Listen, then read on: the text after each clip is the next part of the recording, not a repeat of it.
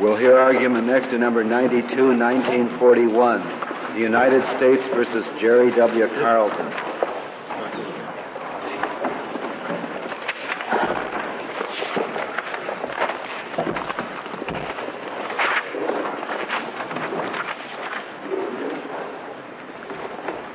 Need some help?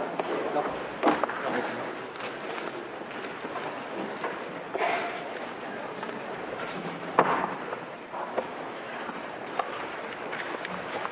There's a certain amount of time.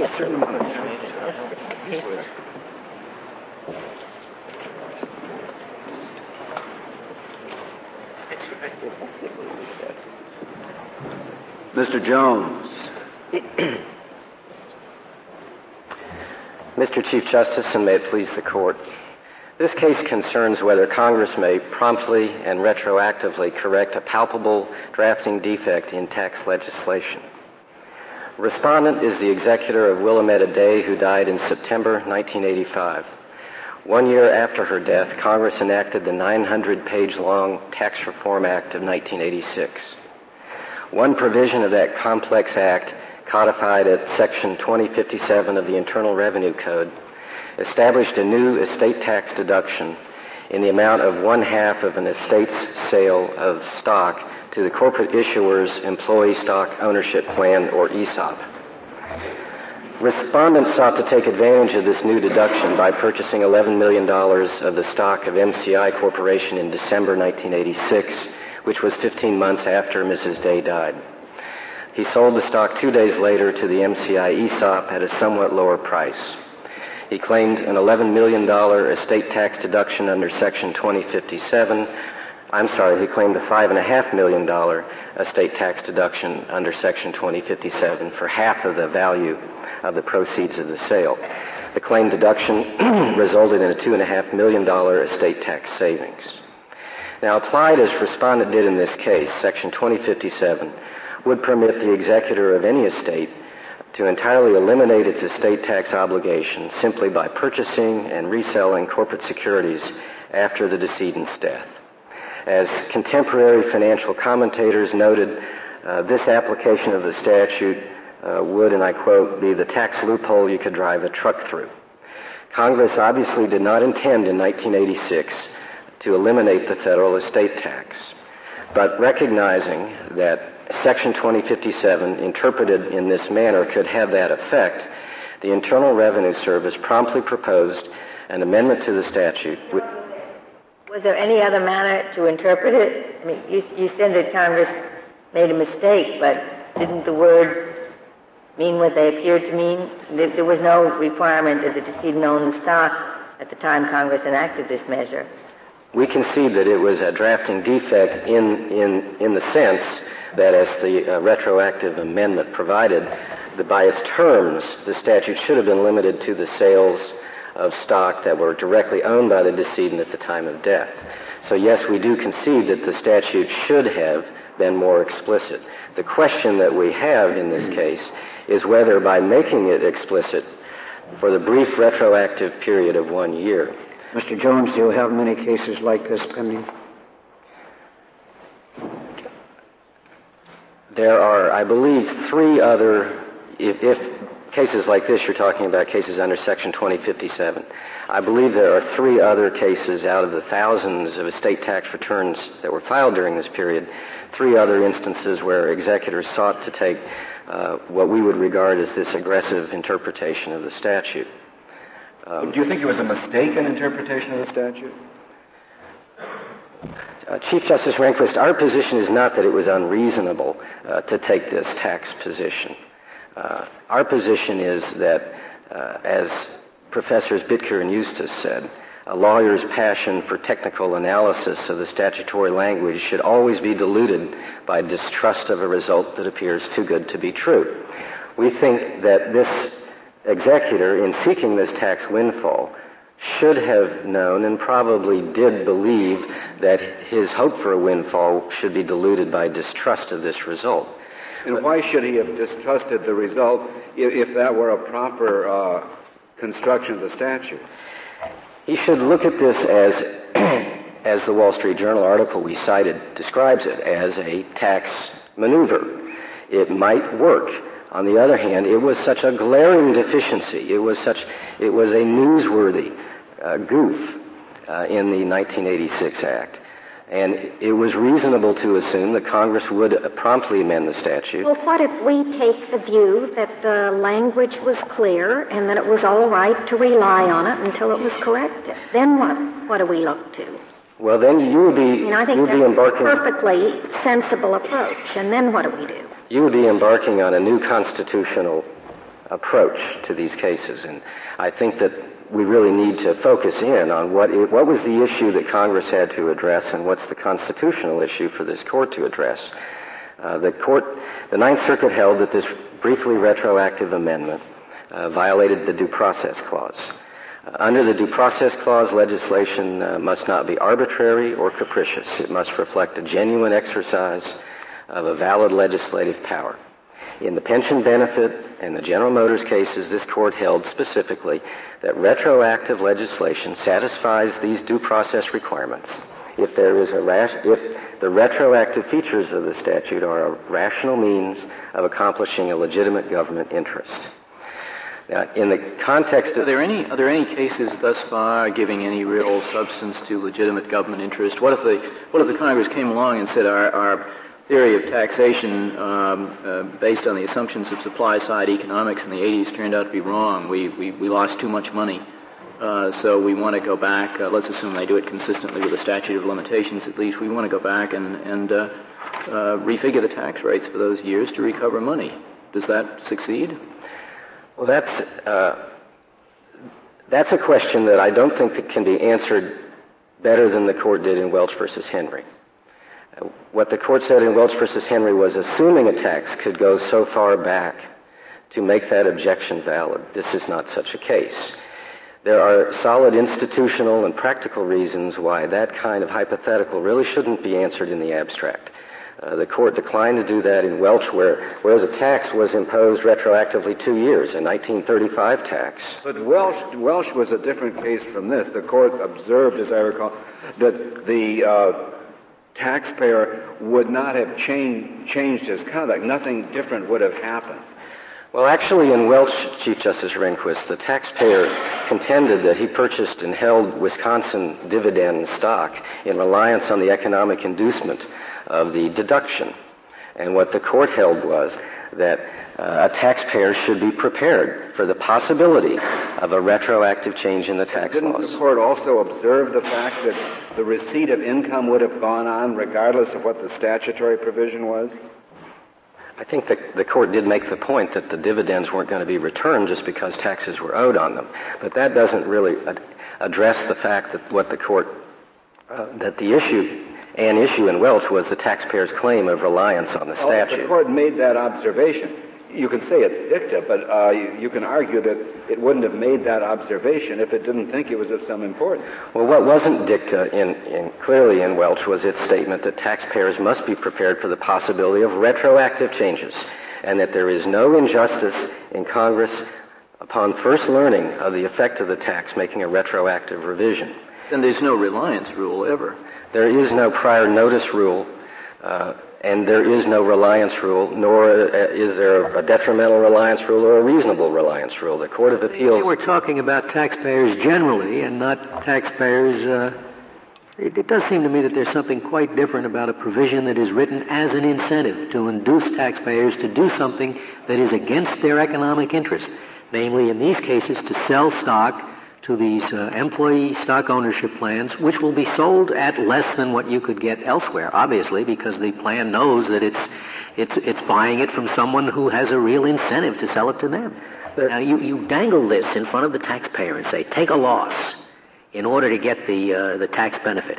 And then later you take away the tax benefit. The, the possibilities are wonderful for, for achieving all sorts of uh, a governmental program. That's quite different from any of these other cases, I think. Well, it's not really different from Welch because in Welch, the state of Wisconsin had adopted a, an incentive for ownership of Wisconsin corporate stock by exempting only Wisconsin dividends from the tax.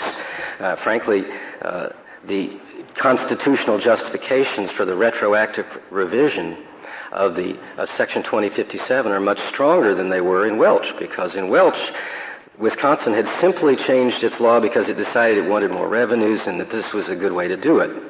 In this case, Congress made the retroactive revision of a tax to avoid a glaring loophole that was a matter of some public discussion and was designed to avoid misuse of public legislation.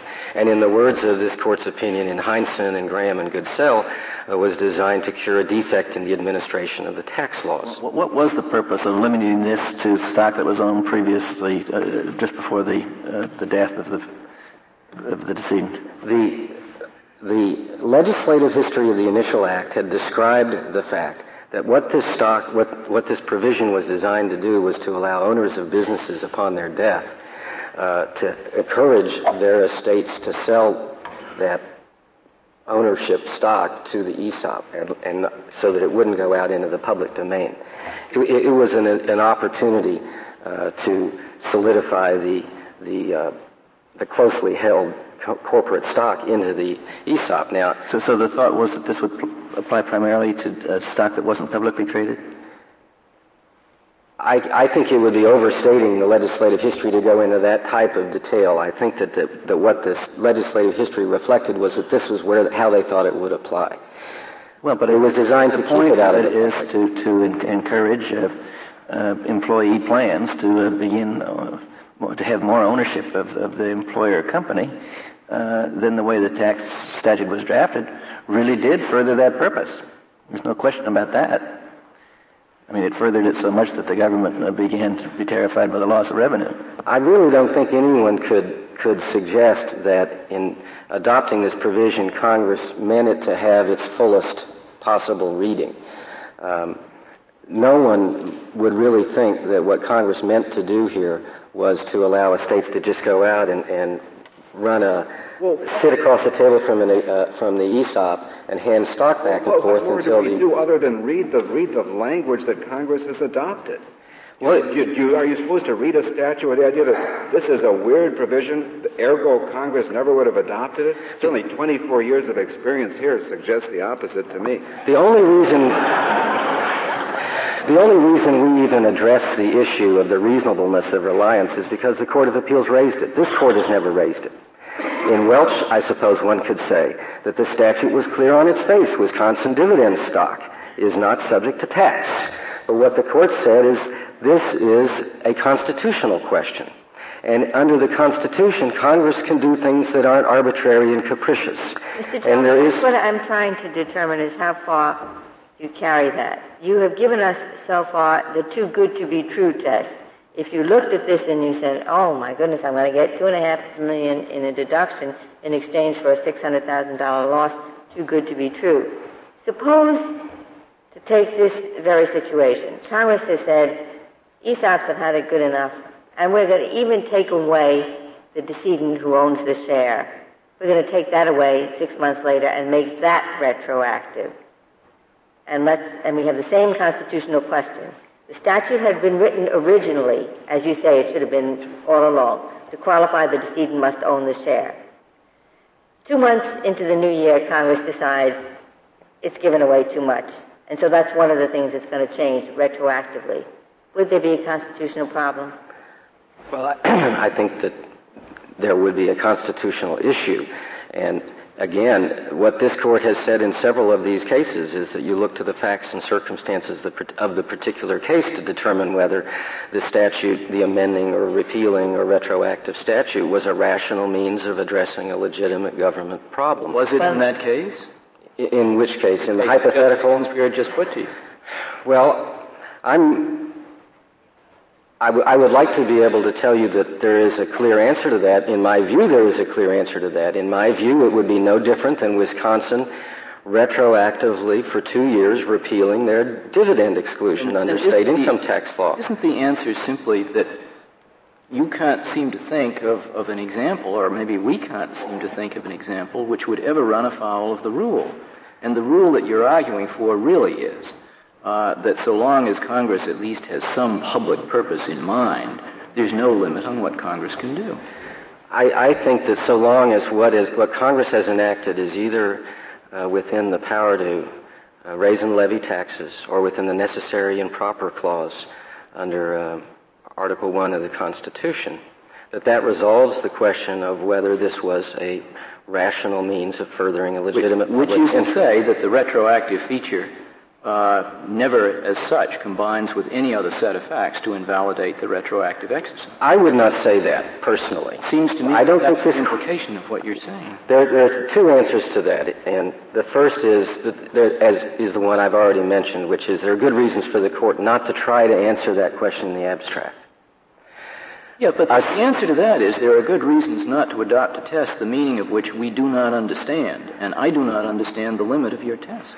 Well, the test that I'm proposing, if you will, for the court to adopt is, is a test that the court has adopted in a string of maybe 20 cases in this century, uh, and which it has upheld retroactive tax cases as not being arbitrary or capricious. Even even with that pedigree, I still do Right. not understand. Well, there, there is a there is a way to think about this that even in describing, I would not recommend to the court in an opinion trying to nail down the theory, if you will, on this subject. But there is a way to think about this issue about the limits of retroactivity. Uh, one way would be to say that the power that Congress draws upon is the power to raise and levy taxes, and that a, the concept of a tax uh, may itself have some substance that avoids an unduly retroactive result. That is to say, there may be some type of contemporaneity within the very concept of a tax to distinguish it uh, from a um, from what the court described in, in Unter, or rather in Nichols, as a, um, a taking. Uh, but uh, there is no jurisprudence within this court's decisions on that subject, and there's a good reason for that. The good reason, it seems to me, is that Congress doesn't go around willy-nilly doing these kind of You hypothetical kept saying things. to trust Congress to be rational uh, and just, but reading your presentation, this is what I got out of it, and please correct me if you have a stopping point less than this. You seem to say deductions are a matter of legislative grace. Congress can retroactively delete any deduction it gives as long as it acts promptly to do so. Certainly, if it acts promptly to do so. That's what you, this court held in Darusmont in 1982. That's what it held in Welch in 1938. So taking out that they have to act promptly it can't be 13 years later. They have to act promptly, but they can be very clear that here's a deduction, and six months later say, we gave away too much, and withdraw that same deduction.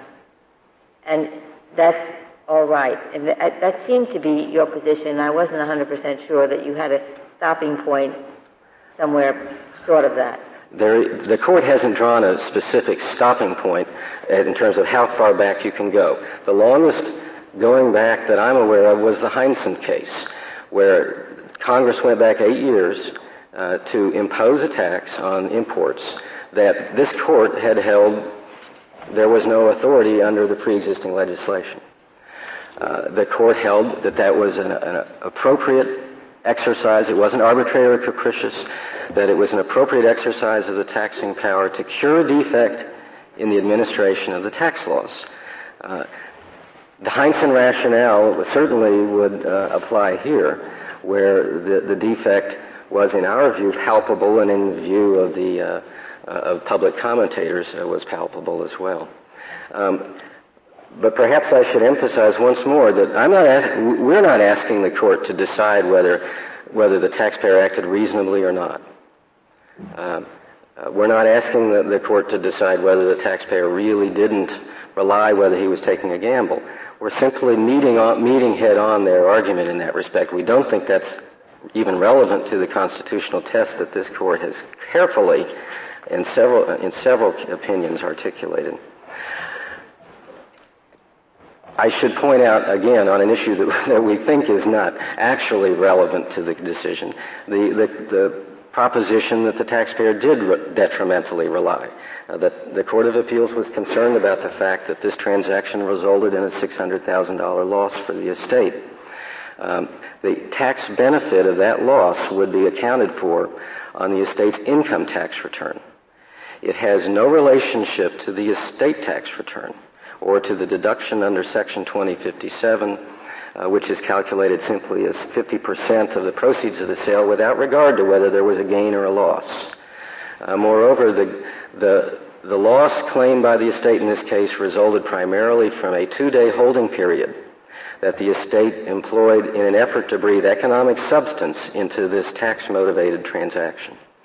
Uh, the price fell somewhat in the interim. Didn't they sell below market even when they sold? It, well, this is a summary judgment case, and so it's hard to answer questions like that. But the facts shown in the record are that on the final, on the day of the sale, there was a trading range of, I believe, seven dollars and twelve cents to seven dollars and forty cents. They sold at seven dollars and five cents. So theoretically, there was a discount, but there's no there's no testimony from anybody to establish that. Uh, there is evidence in the record that there was no broker's commission paid on this sale. And so the, the savings, uh, the savings at issue may come from that as much from any bargain for discount. If they didn't sell below market, I guess the market doesn't work the way everybody thinks it works.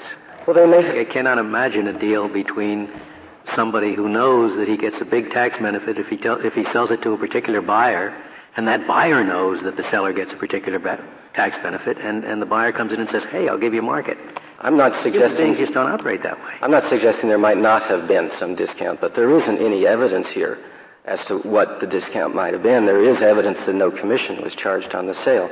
But our point, as we made it in, in the brief, uh, and it, which isn't disputed by respondent, was that if this stock had been purchased only a couple of days earlier and sold on the same day, the estate would have made a, an $800,000 gain instead of a $600,000 loss. The claim deduction would have been the same. Well, the district court granted summary judgment for the government.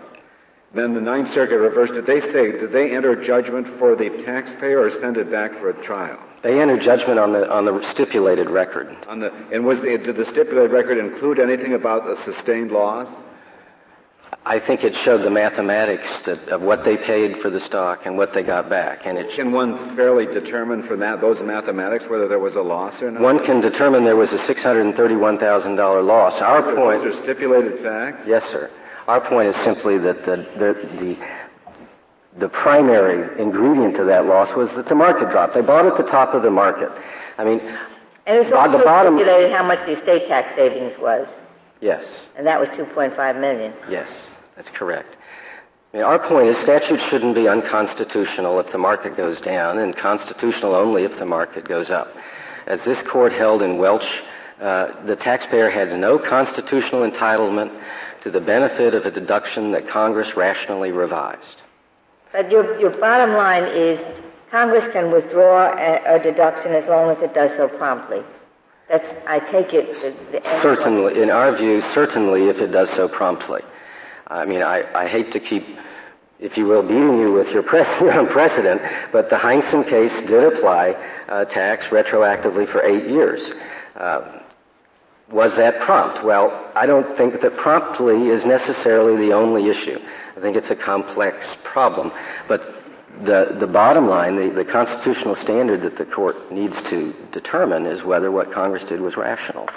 Or stated differently, was it arbitrary? Well, it was clearly rational to try to avoid a misuse of this drafting defect.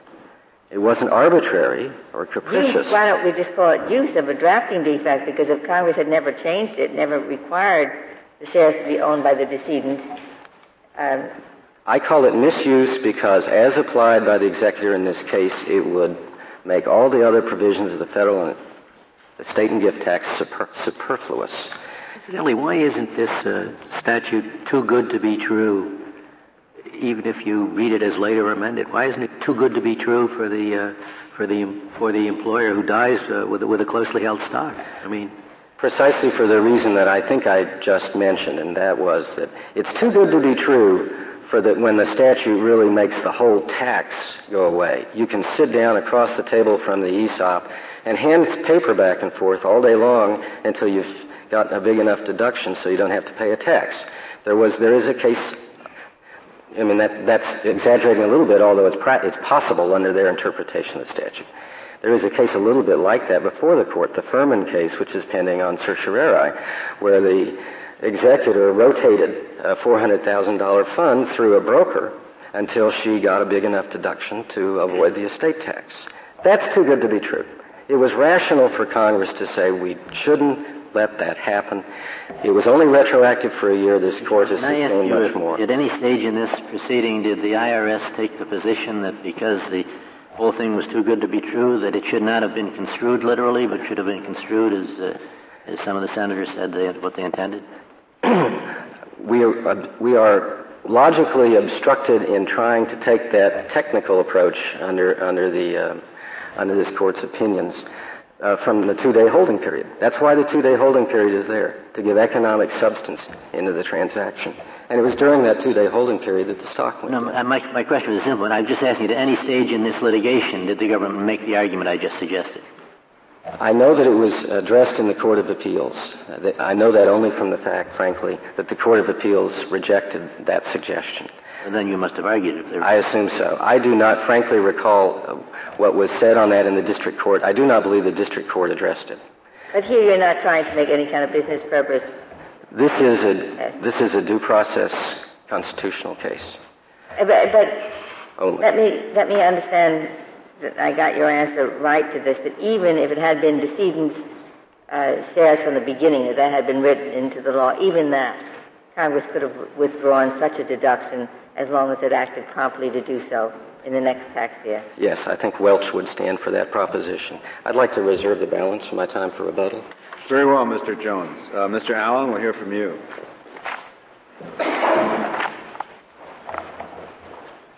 Mr. Chief Justice, may it please the court. The fundamental issue is the one that the court has been questioning, and that is whether there is a due process constraint on the retroactive application of the taxing power. I will suggest that there is a limit, that the case before you is one with very unusual facts, which clearly demonstrate that the limit can be exceeded. The critical element here is the element of specific inducement. I will close by addressing the government's um, siren song that it was simply too good to be true. As Justice O'Connor reminded us two years ago in the Romein decision, retroactive legislation presents more serious problems of unfairness than prospective legislation because it can deprive citizens of legitimate expectations and upset settled transactions.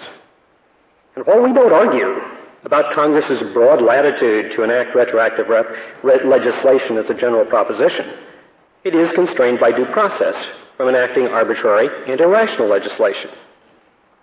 Put another way, retroactive legislation must be supported by a legitimate legislative purpose furthered by a rational means.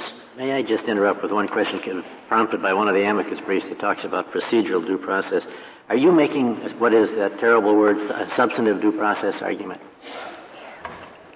I'm not sure that I understand the distinction, Your Honor. between procedural and substantive due process? You really don't know whether you're making a substantive due process argument or not? As I read the court's decisions, particularly in the retroactive tax cases, I find myself very confused and the line very fuzzy between what we're talking about. I think I can characterize this in either fashion, and I'm not sure that, that from my perspective, the analysis is helped materially by doing so. That's clearly a bugaboo, um, They gave you a 2.5 million deduction and then they took it away. Sounds pretty substantive to me. well, as Your Honor Sounds like a pretty bad process, too. Uh, would, the, would the government's case be any stronger? Could it have been strengthened by any different legislative procedure? They had more hearings and had a lot more witnesses and three or four votes to be sure they got it right, would that make it any different?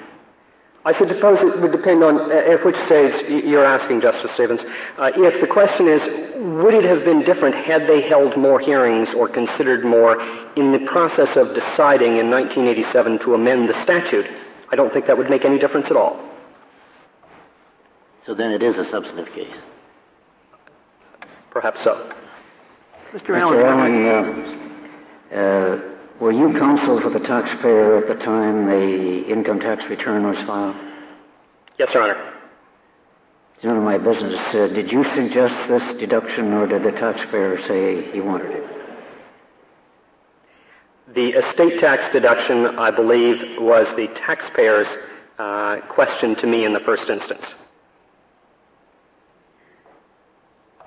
Mr. Allen, the uh, whether this is substantive due process or procedural due process, uh, either way, uh, you're saying that there is something that's under the due process clause which rather duplicates uh, what's in the ex post facto clause. Now, we, we have another provision in the Constitution that prevents ex post facto laws.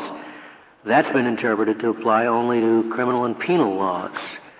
Uh, wouldn't you think that if there was a guarantee against retroactivity generally, it would have been would have been put in that provision rather than? Uh, in, it seems to me, you know, uh, inclusio unius exclusio alterius, uh, since we only prohibit criminal and penal ex post facto, uh, the implication is that uh, retroactive laws, or whatever else they may be, are not unconstitutional. And there were there were state state constitutional provisions. We had one in a case before us a few weeks ago uh, uh, that did pro- prohibit retrospective legislation generally, but, but we chose not to do that in the Constitution. I believe that as a general proposition, you're correct that we do we do not have that sort of blanket. On the other hand, we have uh, very clear precedent from this court for the last 200 years that in some instances, retroactive legislation does violate due process. And there's nothing special about tax legislation. We use a slightly different rubric there. But whether you, you look at the language from Turner Elkhorn or Gray on the one hand, or Hemme and Welch on the other, we recognize that sometimes the Congress goes too far in changing the tax law retroactively. We say that it cannot change the law in an unduly harsh and oppressive way, considering the nature of the tax and the circumstance in which it is laid. Is that a criterion or is that a conclusion? I mean, if we concluded, for example, that in fact there was no legitimate purpose to be served, or there was no rational relationship between the act and the legitimate purpose the government claimed, wouldn't we, uh, in effect, embody that conclusion by saying, yes, it was unduly harsh and so on? I'm not sure that that gives us a test rather than ex- uh, as so much as it simply expresses a conclusion. I submit, Your Honor, that it depends on your focus. Um, I believe that under the due process jurisprudence, we focus both on the taxpayer and on the purpose of the government. In the latter case, the purpose of the government, it may simply be an explanation and not a test. In the former, when we are looking at the arbitrariness of the retroactive change, there we're focusing on the taxpayer, and there I believe harsh and oppressive does become a test in and of itself. The retroactive application here is arbitrary. It's arbitrary um, as defined by Justice Stone in the Welch case when he summarized the series of cases that had been decided over the prior uh, decade. Um, he found in those cases a unifying theme that where the taxpayer could not reasonably have anticipated that he or she might be taxed as a result of a transaction. Mr. Allen, uh, who are the beneficiaries of this estate? The beneficiaries are the four children of Willametta Day, Your Honor. Let me ask you another unfair question. Uh, you, of course, expect to win this case. Suppose you don't. Is there a possible liability on the part of the executor? It seems to me that but for the specific inducement of this statute, the executor would have committed a very clear breach of trust by selling off the market and below market value. Given the specific inducement of this statute, I think it would be difficult for the beneficiaries to challenge the reasonableness of the executor's activity. I suppose if the government had been decent about the thing in its retroactive uh, curative legislation, it would have at least allowed a credit for any loss that had been taken. Uh, you might say that, Your Honor, but I certainly couldn't. What, what do you say? What do you say about about evaluating the harshness and oppressiveness leads me to believe that you think the statute may be invalid as to some taxpayers and valid as to others, depending upon how harshly and oppressively its uh, impact is, is felt. Is is that a fair yes, characterization of your? Yes. And you say six hundred thousand dollars is is harsh and oppressive. I would not define it in $600,000 as much as I would in the circumstances of the case taken as a whole. Uh, here we. If you, the $600,000 is balanced against, uh, to, the, to the extent of this, uh, having your estate tax. And that's a rather. One of the questions that, that puzzled me is there was this was a rather large estate, and yet you did this with a relatively small piece of it. Why didn't you go further, given the opportunity to have your estate tax? Well, it isn't always easy to um, uh, do as much as one might hypothetically want to do. There's a practical limit, particularly in this case. Uh, the, the, President signed the bill on October 22nd. Uh, Congress adjourned a bit after that. Mrs. Day's return, even on extension, was due December 29th. There's some practical limits in how much stock you could afford to buy without doing the sort of churning that, that Mr. Jones suggests some might. Um, there's a practical limit to how much you can afford to buy. There's a practical limit to how much an ESOP may want to purchase, or ESOPs may want to purchase. So uh, you're quite correct that the taxpayer here, even under our view of the law, paid $18.5 million in estate tax. This isn't a case of... If you found a few more ESOPs, you could have, and, and if you prevail, you could have made that tax bill very much lower.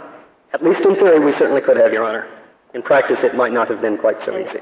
As Justice Scalia asked you a question before, I mean, to get such an advantage, it seems that $600,000 really wasn't a whole lot of a, wasn't a very large loss. I was wondering why um, there was, wasn't even more of a differential in the price, considering what the ESOP, uh, what advantage you were gaining as a result of selling to this ESOP. The amount of the discount was determined in bargaining between the executor and a representative of the ESOP after the stock had been acquired. Um, that led to a sharing of roughly 80-20, uh, with the ESOP getting about a half million dollars more stock than it otherwise could have purchased. Just as in the uh, old... Sharing 80-20, you mean sharing the what? The, the, tax, the tax benefits 80-20? That's correct, Justice Scalia. ESOP was able to purchase a half million dollars more stock than it otherwise could have. If you look at the income tax exclusion for banks under Section 133 that make loans to ESOPs to buy stock, um, that provision allows the bank to negotiate the interest rate. And if you look at, I believe it's footnote 8 of the Joint Committee study that the government cites in its brief, it reflects a, an industry pattern at the time of uh, uh, perhaps an an interest rate 80% of prime, or 80% of what otherwise would have been charged in that context. In the context of the old uh, estate tax provision that allowed an ESOP to assume estate tax liability as part of an ESOP purchase, there was no particular requirement of a discount or any particular sharing. The same is true under the income tax deferral provision uh, for closely held stockholders uh, who sell ESOPs. So the, in this case, the negotiation led us to about a half million dollars more stock to the ESOP than it otherwise could have purchased. But there was nothing in the statute that said one way or another how much was appropriate or reasonable. Given, given the rather significant estate tax advantage, uh, do you disagree with the characterization looking at this provision? This is too good to be true. It's too good to last. It seems to me that there are two problems with the government's too good to be true argument. One is a, one is a factual problem, and the other is an analytic one. On a factual basis, there simply is nothing there to support the government's argument in this case. The President signed the bill. The Congress amended the bill several times before it adjourned the Congress considered several hundred other technical corrections that it didn't enact, one of which specifically dealt with this section and proposed to delete it. It's good to be true in the sense of, of the tremendous estate tax saving that was involved. But as one of the questions directed to uh, the Solicitor General noted, we, the too good to be true doesn't reflect anything in the economics of the transaction. If Mrs. Day had been an investor in MCI on the day it was incorporated, or if indeed she had bought the stock on her deathbed, we wouldn't be here. And there's no reason to believe the transaction would have been any different, or the economic then positions of the parties. A, a rather circumscribed group. This is, would be open to everybody. You want to come in and lower your state tax? Here's a great way to do it. That's right. If you want to get more stock in the hands of ESOPs, this is a great way to motivate people to do that. And it seems to me that from an analytic perspective, we have a tremendous difficulty in telling when something is too good to be true, when it is intended, just before Russell Long retires, as opposed to when it was a mistake according to the leaders of the next Congress, a week after he retired. So you're saying that there's nothing in the record from which we could either conclude or, or take judicial notice that most practitioners would be on uh, notice that the statute was likely to be amended. At the time the executor made the sale, that is exactly true, Your Honor. And I don't mean by amended retroactively, amended at all. I think that is true, Your Honor. At the time this took place, the government signed the bill on October 22nd. Uh, Congress considered some amendments, they passed a couple, they considered a lot more, they adjourned. The executor engaged in this transaction. But you don't disagree if it, if it had stayed on the books, then every estate that could would have tried to make this kind of transaction. I guess so. We might have ended up with a lot more stock in the hands of ESOPs. Well, Mr. weeks. Mr. Allen? Yes, Your Honor. Uh, taking the concept of a clerical error on one side, that everybody concedes Congress meant to write a law that said 5% and by mistake 10% was printed.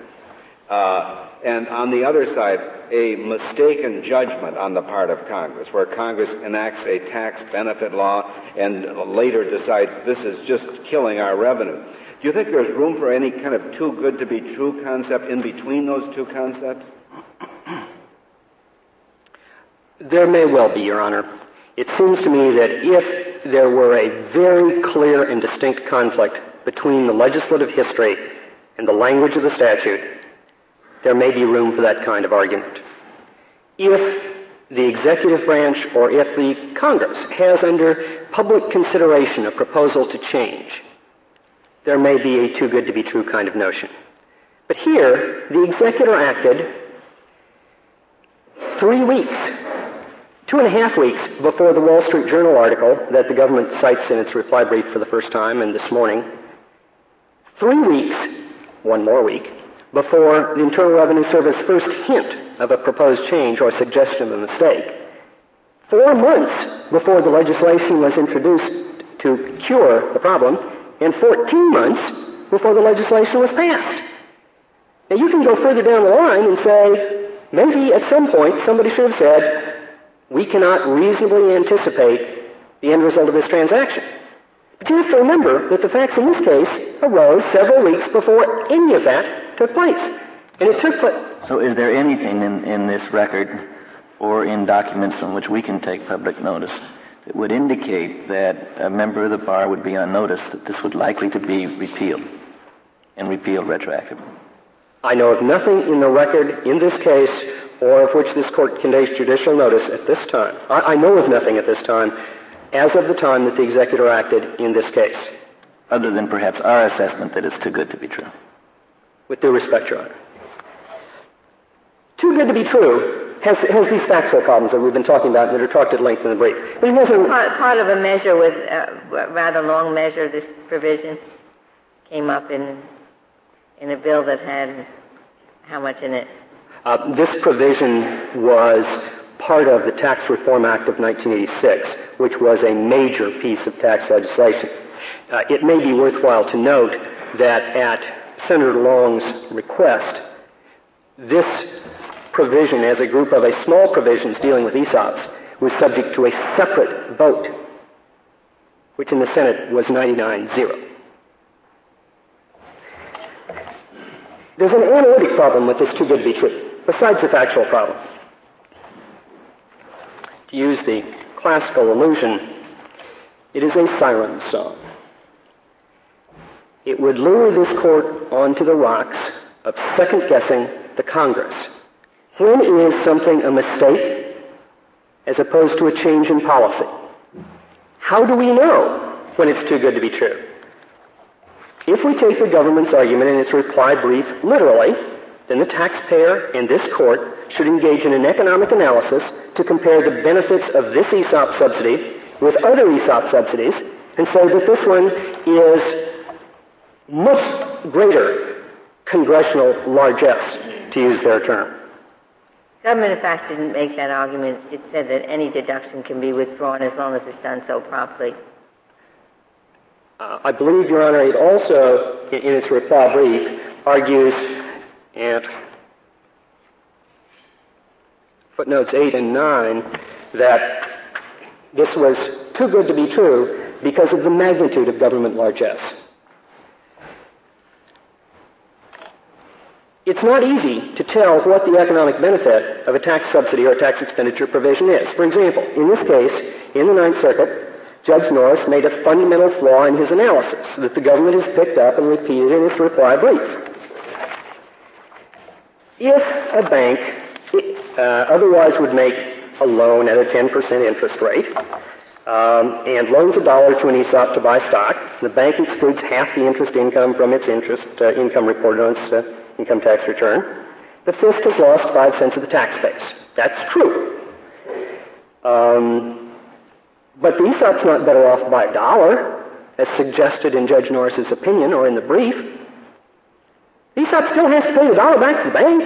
It's only better off by the interest savings over the life of the loan, which allows it to buy a little more stock. Going through this is not easy stuff. I suggest that to determine the cost to the fisc, you have to look at the marginal tax rate of the selling shareholder or the loaning bank, you need to look at the discount rate to be applied to future payments to discount them back to present value. You need to think about the amount of the bargain in either the sales price or the interest rate. Some cases you need to think about the capital structure of the employer. This may be a worthwhile exercise for the Joint Committee staff or some PhD candidate in finance with some elaborate computer models, but it's not something that counsel or the court, I respectfully suggest, is in a position to assess.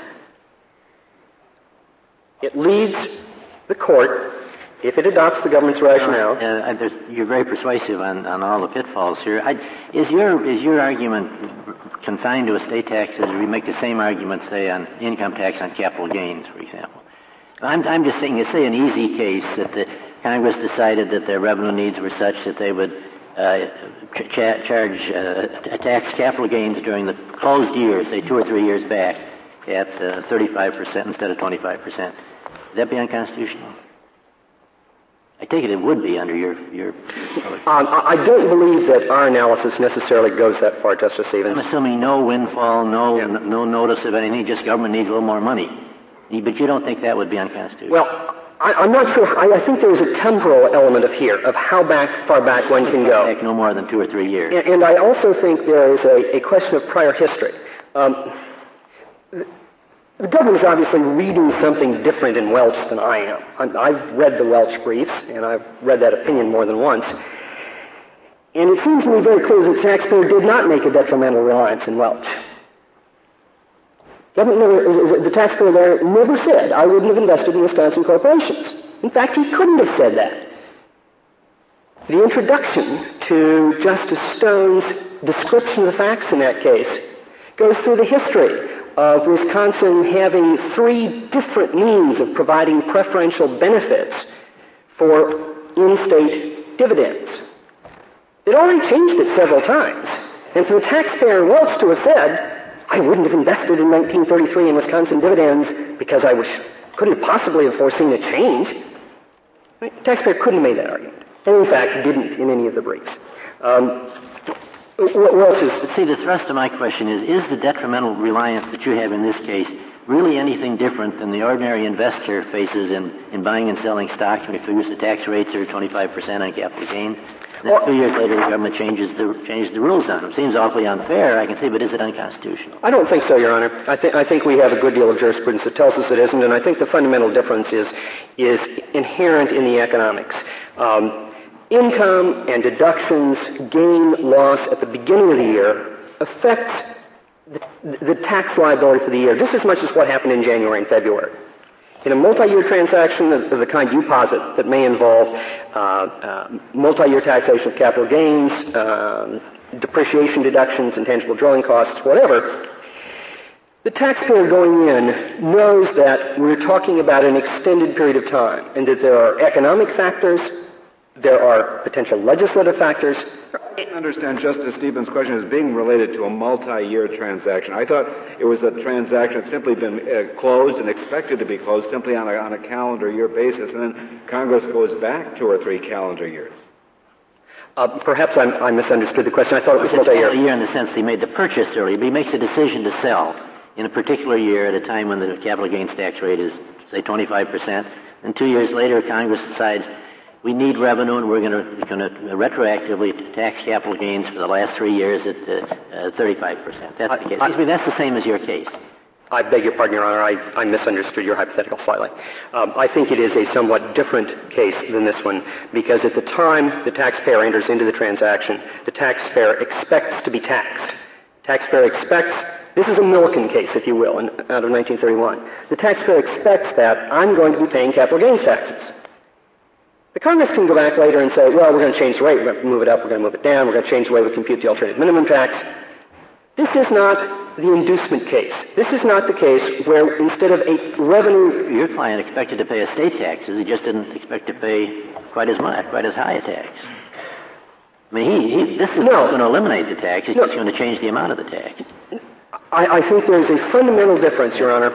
Um, here, when Mrs. Day died, we might have expected to pay $20 million in estate tax. And in fact, if you look at the stipulated record, we made an estimated payment of $20 million.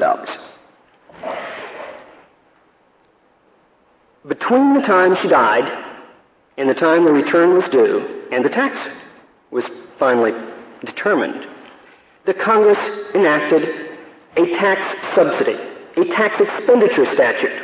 This wasn't a revenue raising statute. This statute, from the get go, was intended to cost the fisc money. And what the government has said in amending it twice is, oops, it's going to cost us more money than we thought it was going to cost us. We're not changing a statute that is enacting a tax from people and that people expect to pay. We're promising them a benefit. And then saying, well, but I suppose the closest example for me then would be a statute in 1989 uh, repealing the capital gains tax entirely. And then two years later, the new administration comes in and says, gee, they made a mistake, so we're going to reimpose the tax. That would be, be, be analogous, I suppose. There, it seems to me, you have a very different kind of motivational problem. Would the taxpayer have done it absent this? Would the taxpayer not? Here, as we noted when the government was arguing, there is no rational explanation. There could be no conceivable motivation for an executor to commit what otherwise would be a clear breach of trust but for this inducement, this promise of a benefit. Would conceivably, uh, under Justice Stevens' hypothetical, if the capital gains tax is repealed, everybody rushes to realize their capital gains in 1989. And then they learn in 1991 that it's all off. Well, it seems to me the problem, Your Honor, is that it's very difficult to tell once we get into the, into the question of what motivated them to do something. This case is an extreme one. And we don't have to reach those hard questions. There is no question here about why the executor did what he did. It doesn't get fuzzy. It doesn't get murky. It isn't hard. The taxpayer here doesn't contend that all retroactive legislation, all retroactive tax legislation is unconstitutional. We, don't, we have no argument with that. You mean, uh, are you making a distinction between you did it simply to get to take advantage of, of lowering your, your estate tax by 50% to the extent of this. Uh, and other people may have mixed motives. They're doing it both to lower their tax and for some other economic reason. Therefore, your case should be more sympathetic. That seems to be what you just um, presenting. Um, Other people have a business purpose. You have no business purpose other than to save this tax. No executor would sell at a below market price, off the market, except to take advantage of the estate tax deduction promised. So your motive is pure. It's simply to save tax. Somebody who's doing it for saving tax plus an economic motive uh, is less sympathetically situated. I take it. I, am suggesting that becomes analytically much more difficult and much more complicated. Here, where we have a clear inducement, it seems to me that there is a limit to the due process clause. We're clearly over that line in this case. The distinguishing factors here are the lack of any basis whatsoever to anticipate the imposition of the decedent ownership and plan allocation requirements. Clear reliance by the taxpayer, no other conceivable explanation at all. A half million dollars worth of injury. The specific inducement that the government now seeks to use to mousetrap the taxpayer. This case, and the government's argument here, goes far beyond any of the court's existing case law. Thank you. Thank you, Mr. Allen. Mr. Jones, you have three minutes remaining. Thank you. Uh, the phrase too good to be true has nothing to do with the Constitution or the issue that the court needs to decide. I want to emphasize one more time we raise that point only in suggesting that the that the e- equitable rationale of the Court of Appeals really doesn't hold water. Uh, the constitutional issue that this court has clearly articulated is whether this retroactive amendment is a rational means of accomplishing a legitimate purpose. I'd be curious, Mr. Jones, as how you would answer the question posed by Justice Blackmun. Do you think the executor here would be liable uh, for fiduciary breach? I, I, would have to admit that the fiduciary duties of executors is something with which I am not wholly familiar. Well, uh, I'm not sure I could offer an opinion let, on that. Let me advise you that it's a breach of due care. Would the executor have been unreasonable in taking the action that it did here? I think the executor took a calculated risk. I think it's quite obvious that this was a tax motivated transaction, that he designed it in a fashion to try to fit within the, the business purpose rule of this court's decisions. Uh, whether his motivation. I'm sorry, I'm not following this. The taxpayer said we did it to take advantage of the tax loophole for whatever you will. They didn't try to present any business purpose. I think they were very candid in saying, the, unlike some other people who had mixed motives, our motives was to save the tax.